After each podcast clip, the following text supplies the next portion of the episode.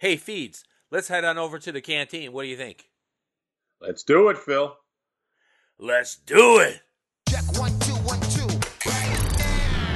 Welcome to the canteen. Find us on social media at Cash with Flash and at your podcast catcher of choice with your host, Phil Naessens and Scott Fiedler. Welcome to the canteen. Welcome to the canteen. My name is Phil Naessens. He's Scott Fiedler, and we are broadcasting from the canteen at Brookwood Camps, the Sports Academy at Brookwood Camps, where you send us your most precious gift, and we return them.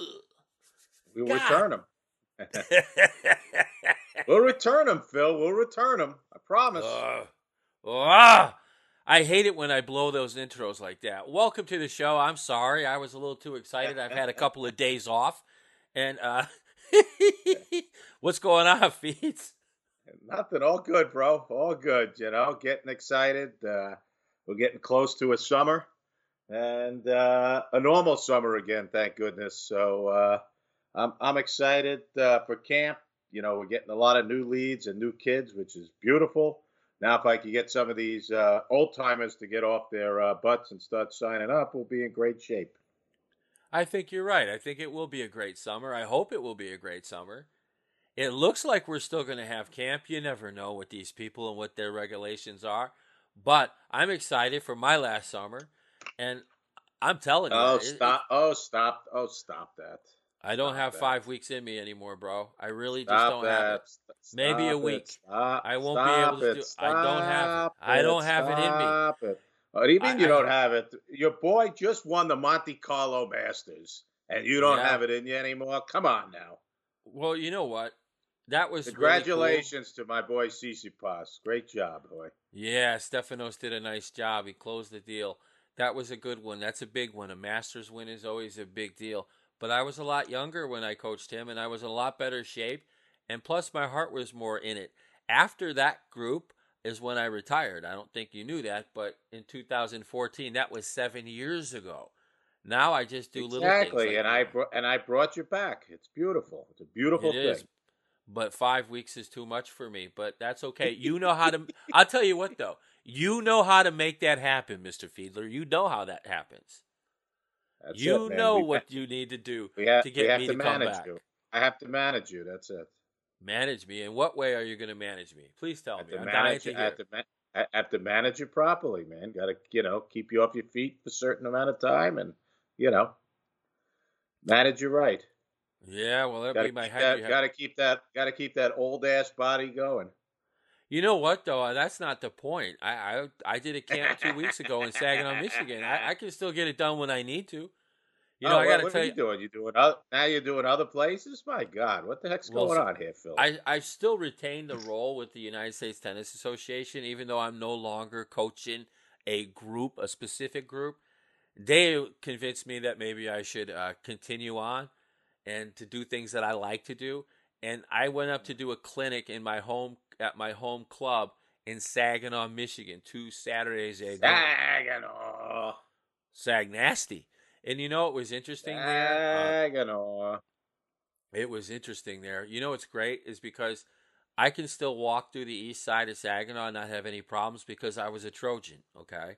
And plus one of the few white ones. So at the end of the day, I can still get away with it because there's not too many white guys that'll walk through there anyway. And, of course, most of the fellas over the age of 40.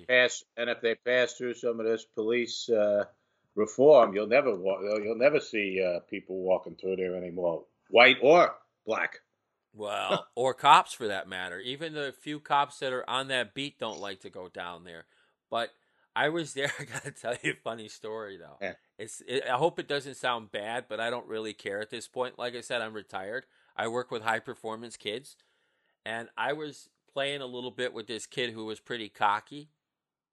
Mm-hmm. And anyway, I hit a drop shot on him, and he didn't really know what to do. And so I won the game. I was surprised. That goes back to that old body against these 17-year-olds. And so anyway, the sun was blinding. It was cold, but it was blinding. So I said, we got to switch. If we're going to play a mini set, we got to switch and do it right. I want to see how you serve in the sun. Anyway, he walks past me on the net.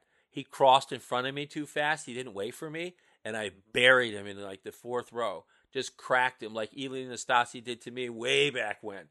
It was hilarious. And the kid stopped being cocky after that. And now he wants me to coach him. I can't do that, obviously, but it was funny. These young guys, they need to learn from real pros, and that's what Brookwood Camps has.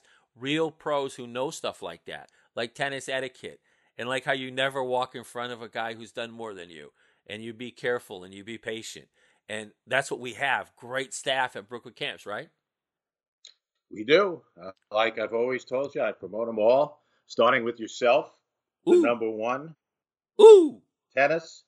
They'll be there for the next. He just re-signed a contract like Mike Tomlin, an extension for another 4. And you've been listening to this show, right? You didn't hear anything about any extensions. What are you talking about? I talked to your agent, Brian Levy, over at Goal Line, and we already made the extension. Yossi and myself negotiated the deal. Yossi? So we were all set. Yeah, Yossi. Oh. He wasn't putting his top guys on this, Oh, no, he put him. Brian always negotiates for Naessens me. Case. For me, I'm an OG, so he would represent for me. And it's funny. I was chatting with him the other day. He never mentioned it. Okay. I hope he got me a raise, but then I am absolutely sure when I leave Brookwood Camps at the end of the summer, I will be enticed to stay. That's it. Exactly. We got to work on the negotiation now. Yes, we are. Those now. That's a tough negotiation. I'm not waiting to the end of the season when you become a free agent again. Well, I'm not going to be a free agent. I've already told you I'm retired, and that's just the way it is. But I do those one little things still, if it makes sense. You know what I mean? If it makes sense, I will do it. But we have other pro Leo Mazzoni. I was going to finish. Leo Mazzoni, Atlanta Hall of Fame, rated the number one assistant coach of all time for baseball. He's a good friend of mine. We've known each other close to 30 years. Goes back when I was coaching. He was with the Braves.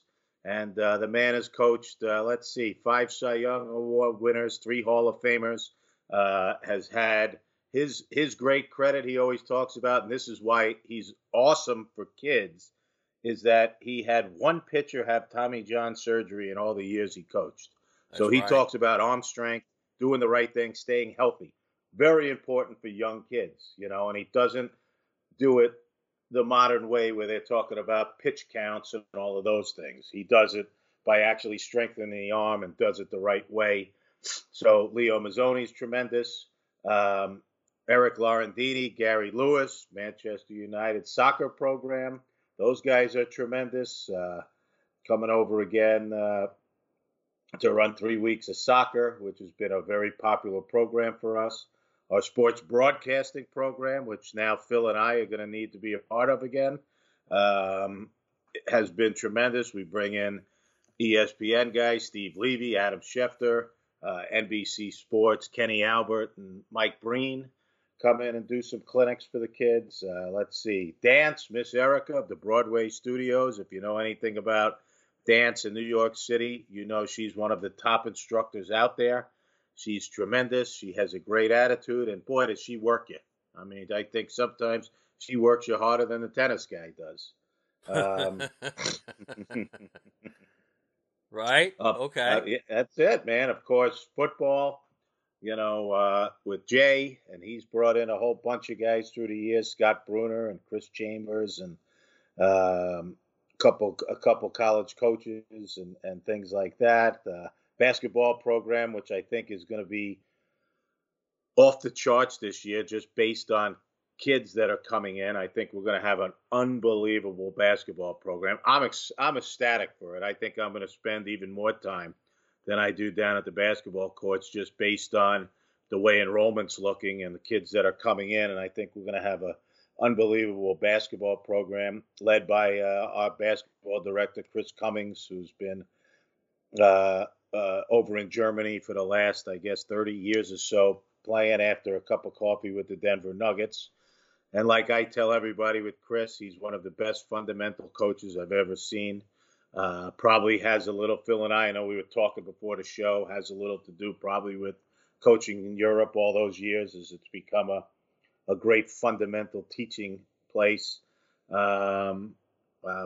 am I missing? Am I missing anyone, Phil, that I forgot to mention? We have other programs like water. I mean, even on a waterfront, Aaron Howard, who's been with us for 14 years. He's unbelievable. He trains lifeguards, could do anything. Kayak clinics he does. And on the side, the man is an archer. So right. he does some archery stuff with some of the kids that really want to learn top-notch archery in his free time. So he's a tremendous asset, along with a lot of other people that I'm definitely missing. I'm trying to think if I missed any sports that we do. Lacrosse. Your wife coaches that, right? I was going to say I might be divorced if I didn't fail to mention that. So my wife, Pamela Fiedler, who was a college All-American at Old Dominion, coached high school for a number of years until we had our children. They've been begging her to coach again, but she coaches our kids now and does that stuff. Tremendous. We've had Jeff Tambroni, who's the head coach at Penn State. They were #1 in the country last year before the pandemic. The year before, they lost in the finals of the national championship game to a really good Yale team. So he's another guy that comes up and does stuff with us.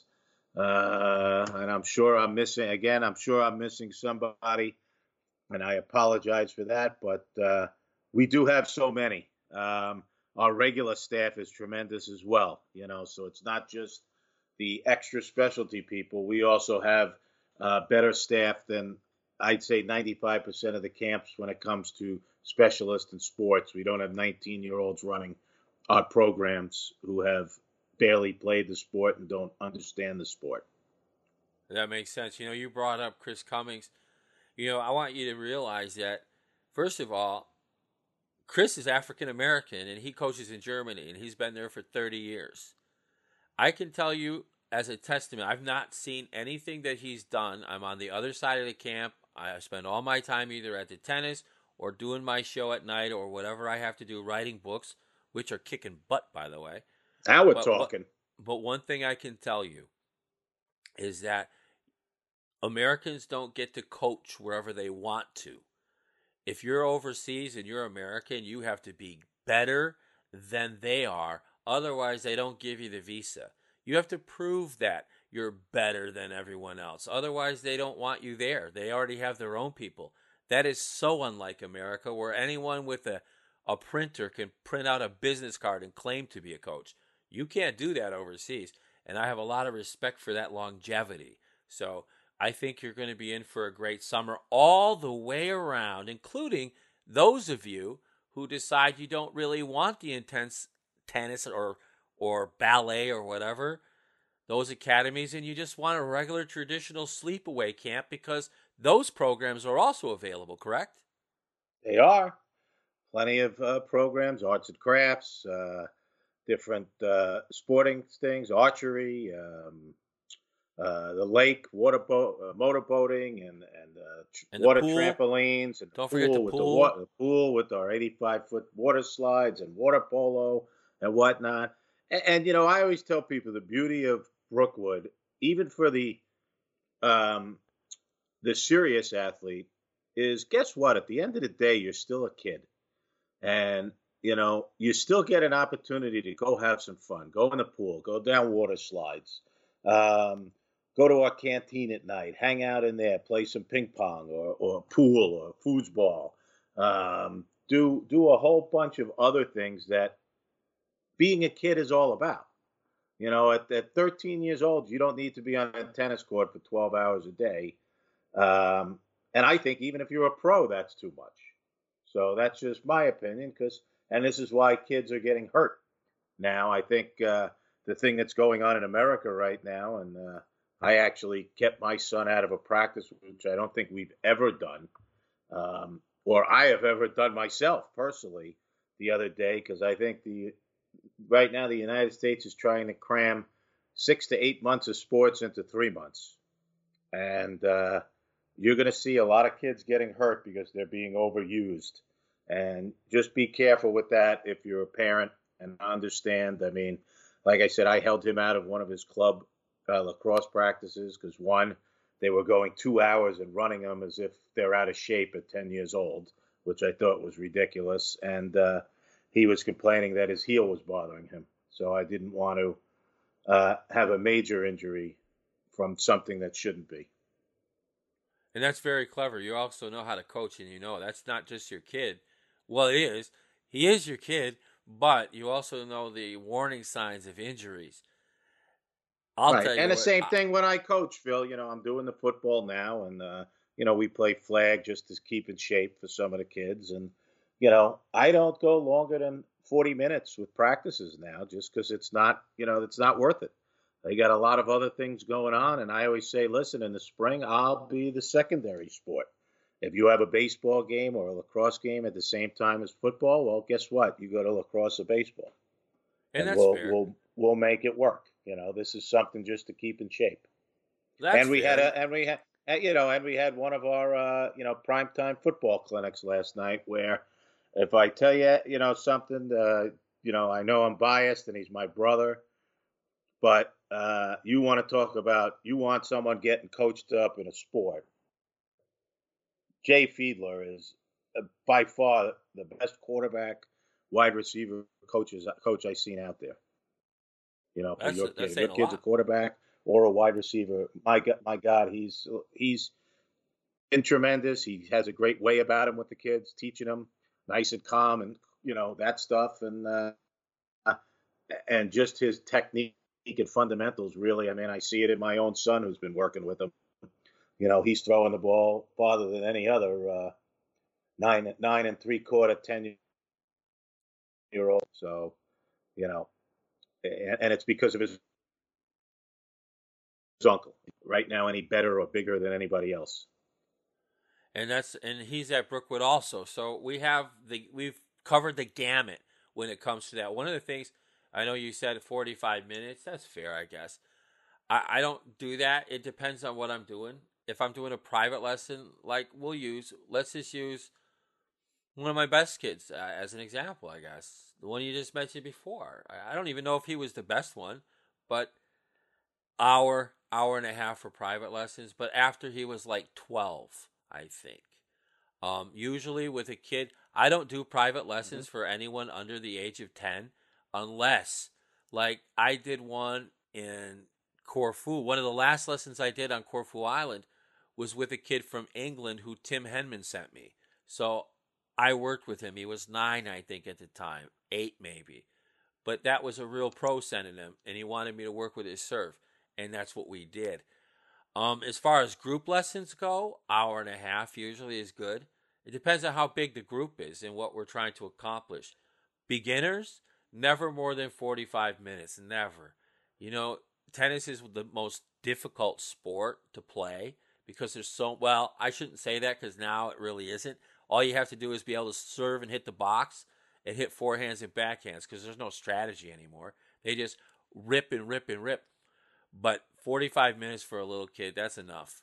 For a little group of kids is enough. If you can get 8-year-olds to hit one shot a week over 5 weeks, we've covered the whole thing. We've covered serves. We've covered forehands. We've covered backhands. We've covered volleys. We've covered approach shots. Well, isn't it, you know, like I always say, quality over quantity?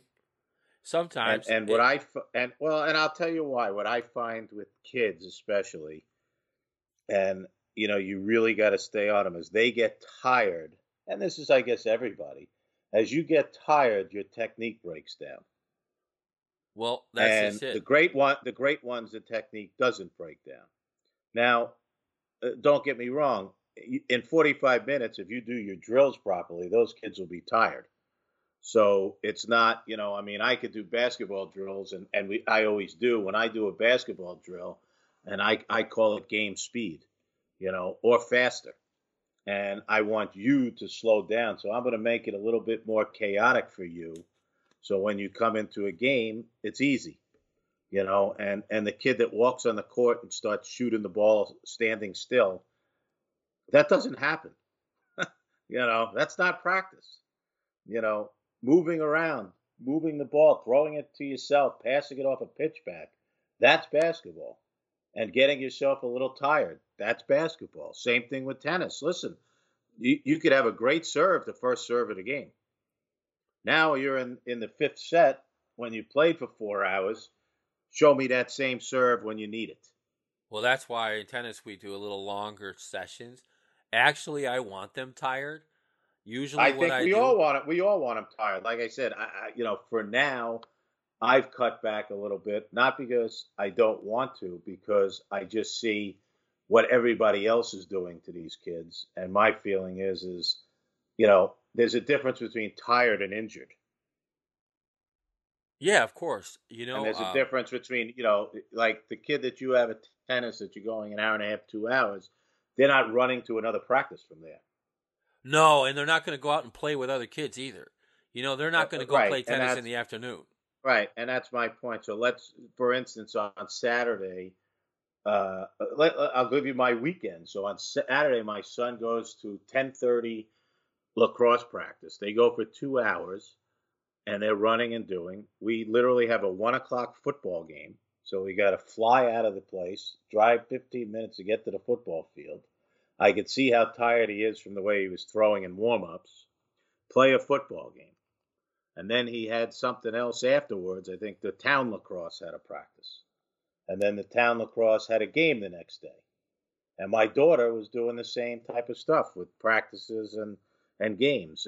And you know, it becomes, you know, when is it too much? You know, and mine are not playing, you know, there's kids that are playing baseball, lacrosse, football, and basketball all at the same time right now. Right. And they're running around. Exactly. That was my point in why I've cut back, Phil. It wasn't about a normal time. Listen, in a normal time, I'm going in at least an hour and a half of work. You know, I also don't waste time. You know, you stretch before you get on the court with me. I'm not wasting time with a lot of that stuff and running and stuff. Hey, listen, you run for me in the drills.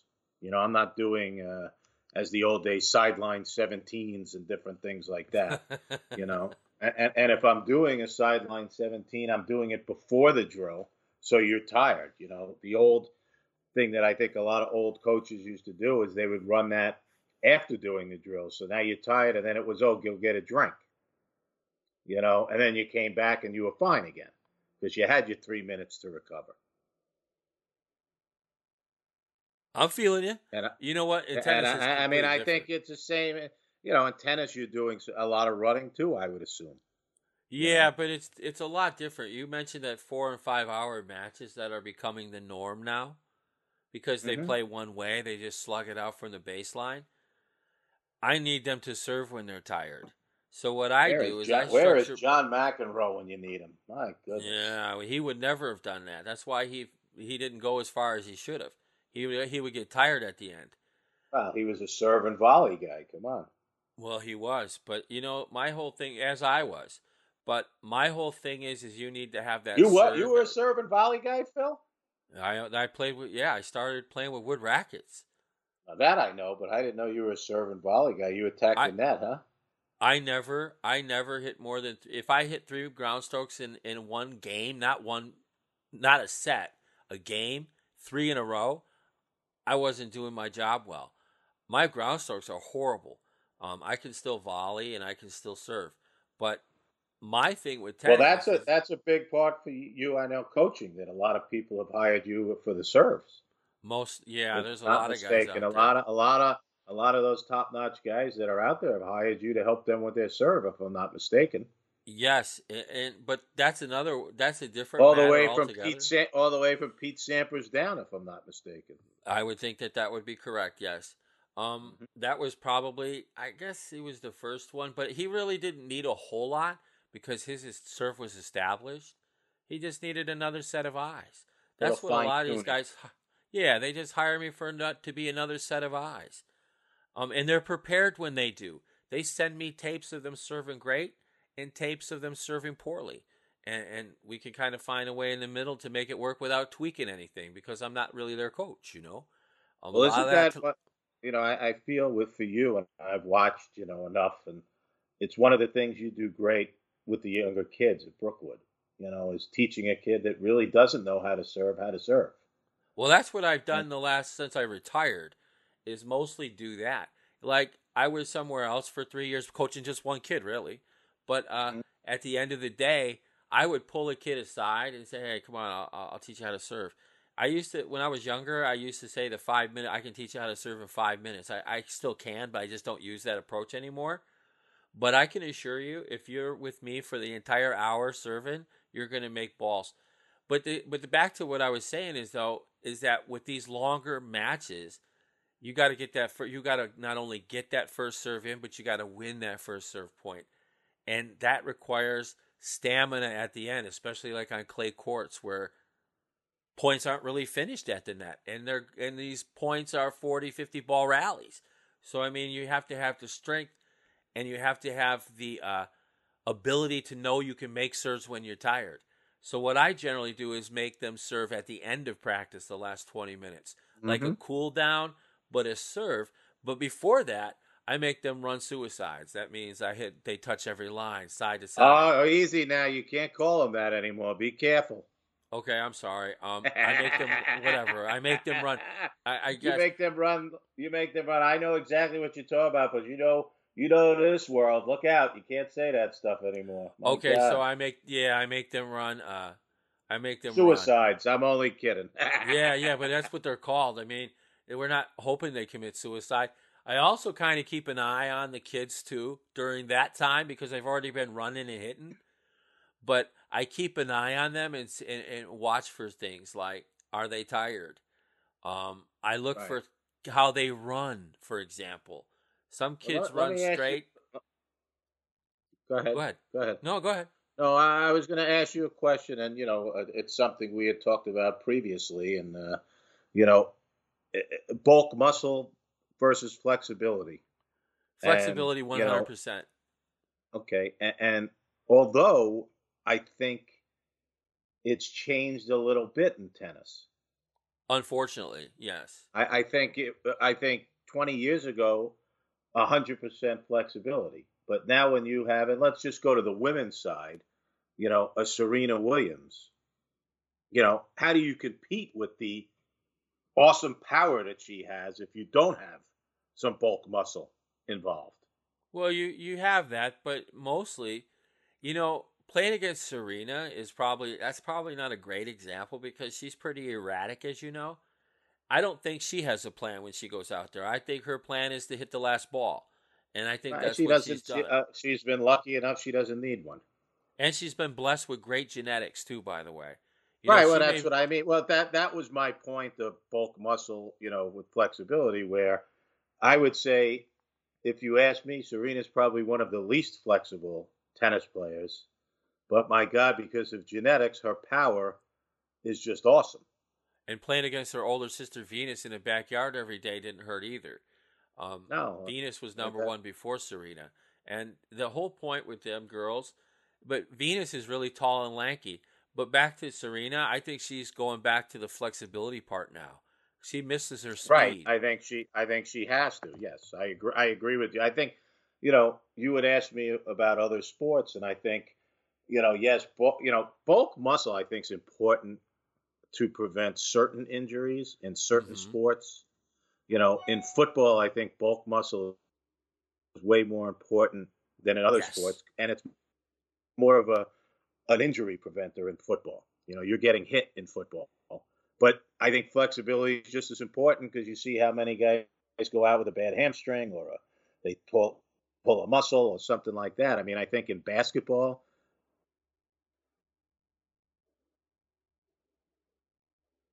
yeah, flexibility is a huge, you know, that to me there,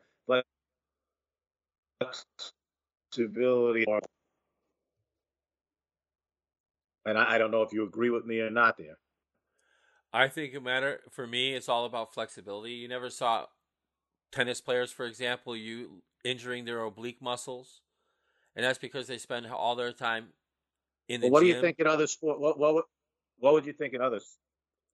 Well, I think obviously in football you need bulk muscle because you're competing physically one-on-one. You know, you're competing against strong guys themselves, so you need that strength. Basketball, maybe more flexibility. I think they're getting to that now. Look at James Harden; he's having issues. There's all kinds of guys. Plus the jammed-in schedule. You talked about that earlier. Look at what the NBA is doing to their players. They're killing them. Oh, it's crazy. I mean, but it's been happening for years with them between that and USA basketball. You know, you had a guy like Kobe Bryant 3 years because of, you know, Olympics and World Championships and that stuff as well. Well, that's a hard thing to keep up with, and that's why flexibility matters. I think rest. I don't think these players get enough rest. If you watched in a bubble, they played great because they weren't out doing their thing after games and hanging out. They were just in the bubble, and those games were great. Look at what they are like when they're not. I mean, so rest is important. I think rest is the most important thing your body needs when you're a young athlete. You need to get your sleep. You need to get your rest. That's why tennis players like live in a cocoon, because they have to, because they don't get to go to proms, because they have to get up and play tennis. A lot of these kids take lessons at 5 a.m., by the way, because they, you know, the best tennis players are usually also not the most well-off economically and need the sport, and you have to get up early with them so you can give them a break, so your boss doesn't yell at you for eating up a court hour for free. But I think in the other sports, I think you need – the most important thing for me is rest. Rest and flexibility, using these tubes, these stretch bands. Also, the most important thing, though, if you're going to do these things, find a trainer that actually knows what they're doing. I don't care what they say about themselves. Watch what they do, talk to their customers, and see what they say. My problem you have with that sometimes is people don't know, and they're fooled by guys that put on a good show. Right. I mean, I've seen a million guys that train these kids the wrong way, and it actually winds up hurting them in the long run. And I've seen it, you know, a lot in football with Jay. You know, a kid will train with Jay. He'll get sold a bill of goods somewhere else. And then he comes back to Jay because he realizes, oh, my God, he just got totally screwed up. You know, and everything that Jay's been teaching him has been correct. And these other guys just messed up their motion and the things that they do. Well, those are called gurus. You know, I would say, now I don't have a tennis website any longer, only because I don't want to answer all the mail and turn everyone down who want me to coach. But I used to. When I was an active full-time tennis pro, I had a website when they had them. From the time I was in Corfu, I had one.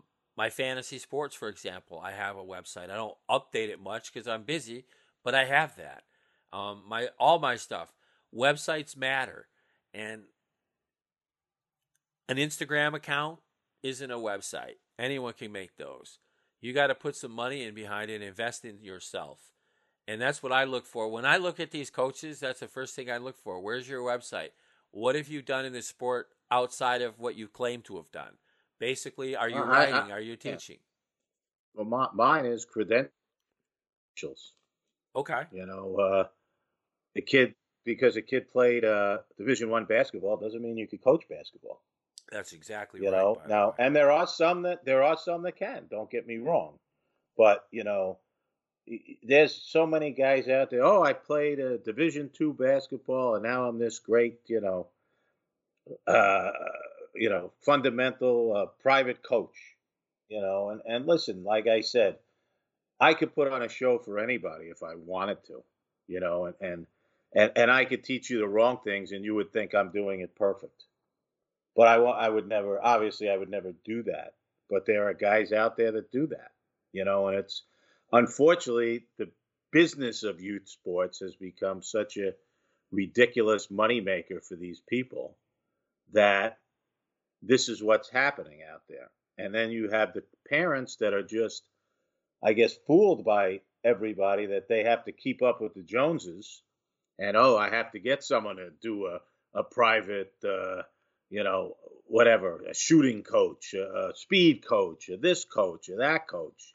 I mean, you know, I've seen kids out there that have this speed coach and can't run down a street.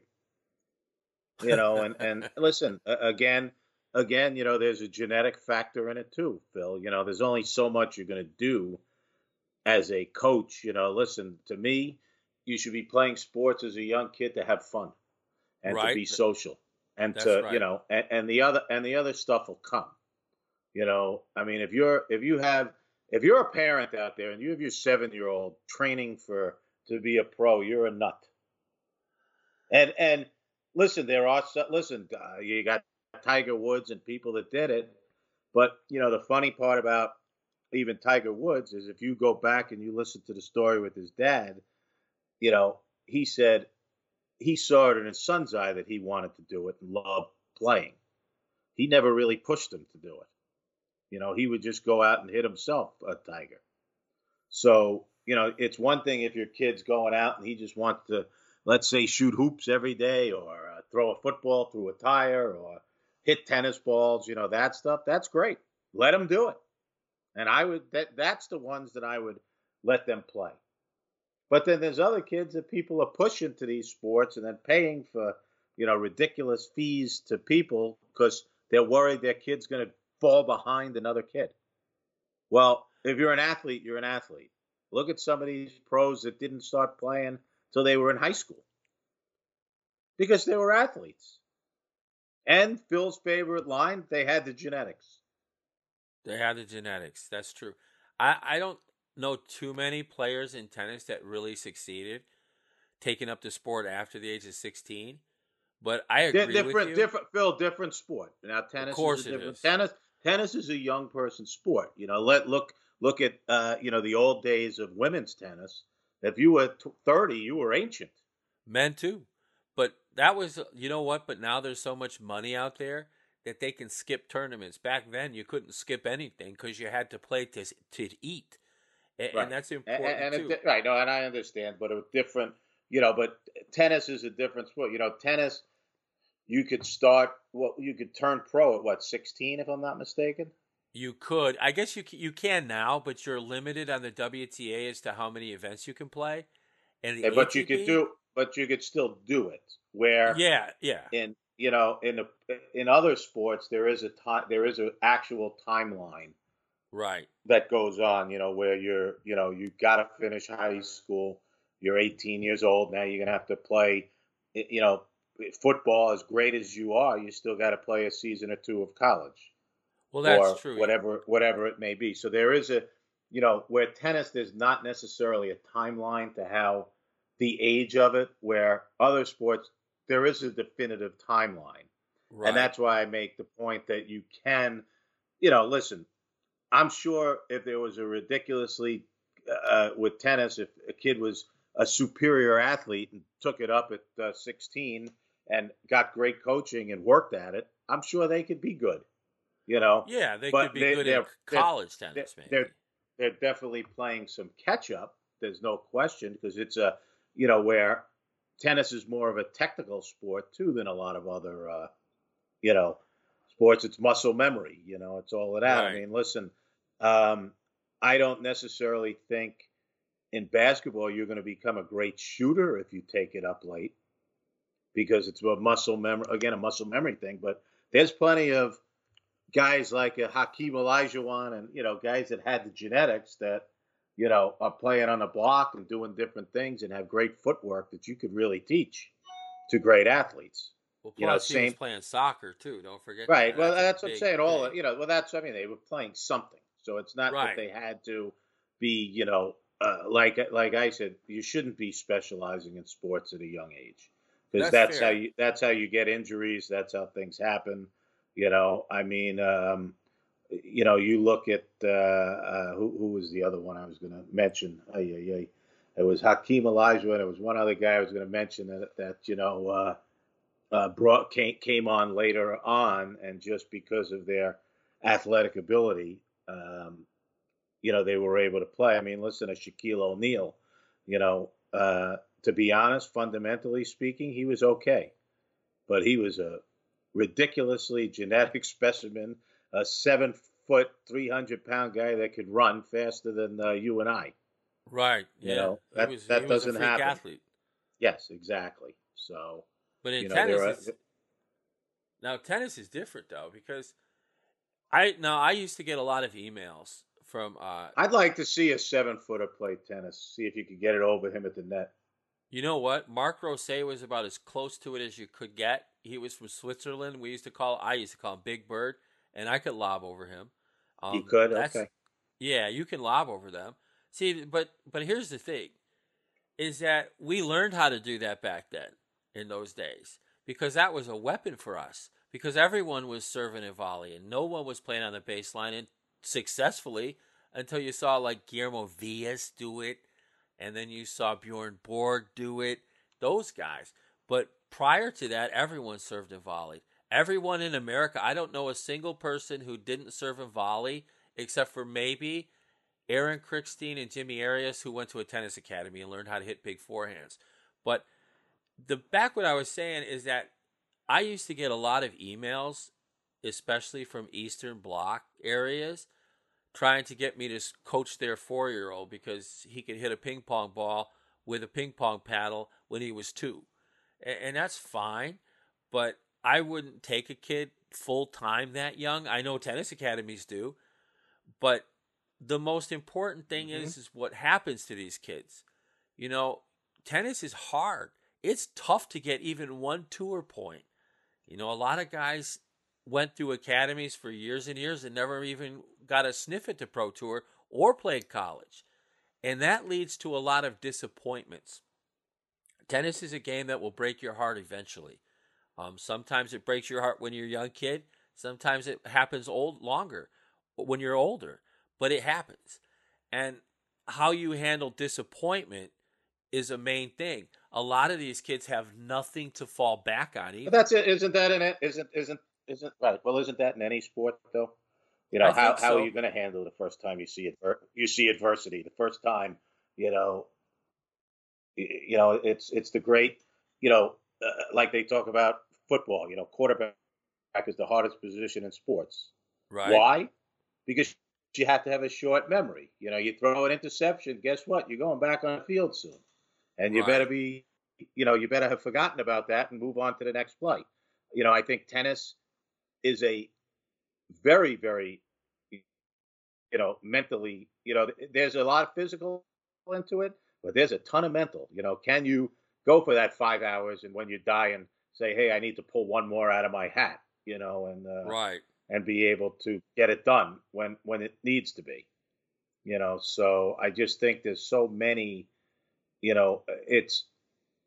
parents have to look at to make their kid mentally tough too. It's not just about training and this and all of the other stuff. Listen, can your kid handle the adversity at times? Is it going to happen? Well, my point was a little different. I think it was more like, these kids have trained for just one thing, and you see them, and they're miserable in real life because they didn't get that one thing. They chased that one impossible carrot based on a little bit of success when they were 7 or 8. And I think that that's dangerous. I know kids who've committed suicide in tennis for that reason. So back to the whole thing about – well, you need a fall – it's like any other thing, Phil. You need a fallback plan. Well, that's the problem. Plan B. Well, that's but it shouldn't be because, there's always a fallback plan, and in America, a lot of times the fallback plan is your education, and now you could put your, your degree to use. That's always been, I think, a big important part of it, Right. But a lot of these kids don't go to college because they've been sold a bill of goods. They put in all that work. Right, which I understand. They go out on the pro tour, the lowest level in the satellites and challengers. Maybe they make a few bucks. Maybe they don't. But they wind up beaten out of the system because you need so much more than just talent to succeed at the ATP and WTA tour level. You need a 5-year plan, $500,000. That's what you need. It's about $100,000 a year to travel and train as a professional tennis player. a junior tennis player, to play all those tournaments, you're looking at $60,000, $70,000. It's expensive. So you have to have all those plans. My point is that these kids don't have those plans because they've been sold a bill of goods when they were little by training and spending all their time either on the court, in a gym, or in front of a nutritionist and a psychologist and everybody else. They don't make that plan. And that's my point. That was my point at the beginning, that, you know, these are the ones that are not letting kids be kids. Well, that's just it. You know, and that's a issue. You know, that's a big problem. That you're not, you know, you need to let kids be kids. And I think a lot of times, you know, it goes back to, you know, oh, we're putting all our eggs in one basket. He was a great, like you said, he could hit a ping pong ball at, you know, two. So he must be a, you know, he's going to be a great player. Right. Well, you know, who the heck knows? You know, and you don't know. And you don't know. That's just all. You know, I coached a kid in Corfu who I thought was a can't miss kid, and he missed big time because he didn't have the intangibles behind him. And that's just it. And that's why sleepaway camps, I think, are so tremendous. And I know that these private coaches frown on that. I remember when I did that private job where I ended up the tennis director, you know what happened is that his coach didn't want to send him to me because only a hack works at summer camp. And when he got back, he not only surpassed everything that he had done previously with this coach, but he made his varsity team. And I'm going to go as far as to say, and I know for a fact that this is true because they wouldn't have hired me back, he wouldn't have got there without that summer camp experience. But then they sought me out, kind of like you did. So, and you have all these coaches at Brookwood who can recognize all these things, who've been through all these things. And a lot of camps offer, like you said earlier, just 19 and 20-year-olds who can't offer anything except maybe be a buddy on the pitch. Right. Exactly. It was the old saying, there's a difference between a teacher and a student teacher. That's right. And, you know, a student teacher is learning. That's the 19-year-old kid. You know, the 42-year-old that's been through it has seen things and has usually done things and seen the disappointments and the greatness at the same time. You know, the disappointments and the successes, so to speak. So, well, right. There's a lot of different ways to recognize that too. Exactly. And then, you know, there's and we've always talked about it. You know, I was watching Moneyball the other day. What about how, oh, yeah, you can look at the kid and see how they play and all that, but how do you decide their inside, the heart, you know, and what they have in that regard? And, you know, it's true. How do you do that? You know, and I think it's, you know, it's something that you really have to be around the person a lot to know. And you hope that they've been through something that you could actually find out and see that they're, you know, that there's going to be something going on. Well, that's why, you know, my job, my entire career path after I didn't stop really playing, but I was a director at a very young age. My whole career has been at resorts. 5-star resorts is a residential pro. Go ask your club pro what that means. If he can't tell you, well, they don't have them too much anymore. That's the elite. You can't just get a job like that. And I'm going to pat myself on the back because I was able to do that throughout my career, except for one little... You should pat yourself on the back. Because that's a hard gig. And that's why I had to stop because it just gets too hard. But one of the things that I did is work with kids just for a week, or just for 2 or 3 days while their parents were on vacation or whatever. So I understand that I'm not their real coach. I understand that I'm not going to change much. Maybe I can tweak a little something here and there. You know, you are who you are. Your strokes are your strokes. After the first 45 days of your tennis, your strokes are your strokes. And that's why I spend so much time with the little ones. You see pictures of me with little ones at Brookwood because I'm trying to set their strokes in the right way so that when they leave there, that muscle memory is there. They at least have an idea of what they're doing. But that all goes back to my experience. Like you said, I've been doing it a very, very long time. Right, and a long time at the right level and all of that, you know, and in that regard. Yeah, now, I don't work with beginners too much. Go ahead. We got about 4 minutes. I'm going to give you. I know we do, so I wanted to give a little special treat and maybe a preview of our show coming up after the camp season. And I'm going to give those of them listening out there a couple ponies to play today. Okay. If there's anyone listening. So in the third at Keeneland, I'm going to give you an Exactabox 6-7, Winworthy with Invictus. Okay, just play an Exactabox. That means the two horses have to come in first and second in either order. And if you want to play a win bet on that, play the 6 to win. In the second at Tampa Bay, the 3-horse Baki, you're going to play him across the board, win, place, and show. And then in the 5th at Keeneland, the 12-horse King of Miami. I think you may get a price on this horse. And again, I would play him across the board. I think you may get a price on on all of these horses. The third, the 6 may get bet down. I think he's a sneaky 5-1 shot in the morning line. But I figured it's time to give a few ponies out. And you can tell the audience, you know, what we're talking about after the summer camp season as well, Phil. Oh, okay, I'll do that. We're going to do something called Picks and Ponies. I'm going to make picks. Scotty's going to make ponies, and it's going to be a very short, like 15-minute little podcast every day. We do have our own URL. We don't have the website yet. I'm still thinking I might just run it through cashwithflash.com, but it's going to be about just that, picking, giving you winners and giving you a couple ponies. And if you like the service, go ahead. Right. And once again, Phil, you know, it's as we have high credentials in the camping world, we also have, you know, I guess as an aside, high credentials in that world, you know, where you have been giving out these picks for a long time and have been very documented and successful. And if you want to look at myself, you know, you could see that I've won a lot of handicapping tournaments and have won the biggest online handicapping tournament ever.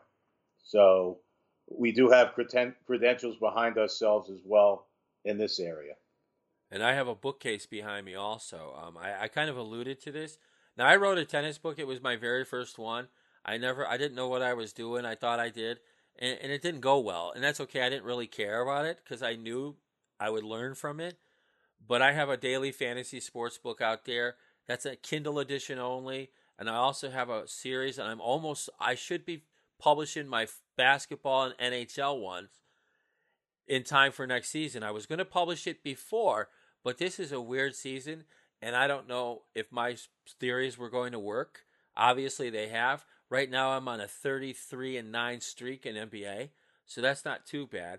But you can get out my books at Amazon, Betting Baseball 101, Betting Football 101, or Daily Fantasy Baseball 101. They're all at Amazon, and I hope that you get them. You can also, I might have some up at camp during whatever we do. We'll see, but mostly I won't because they're gambling books. But it is what it is. We have the credentials behind us. I have handicapped for some top websites, and I know how to build websites, and I know how to obviously do radio and podcasts, and I'm looking forward to doing this. Hopefully we can sell a few picks and make a few bucks. Little side thing, finally, and huh? I've been dedicated to camp for the last 22 years. Got to get a little side. As I learned. Yep, that makes sense. All right, that's going to wrap it up for this edition of The Canteen. You can hear us every day over at CSN Sports Radio. You can also find us at philnaessenshow.com.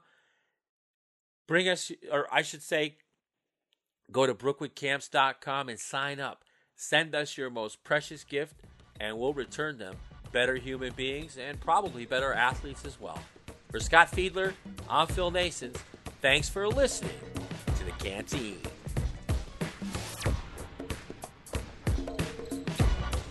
You've been listening to The Canteen with Phil Naessens and Scott Fiedler. Find us on social media at Cash with Flash and at your podcast catcher of choice.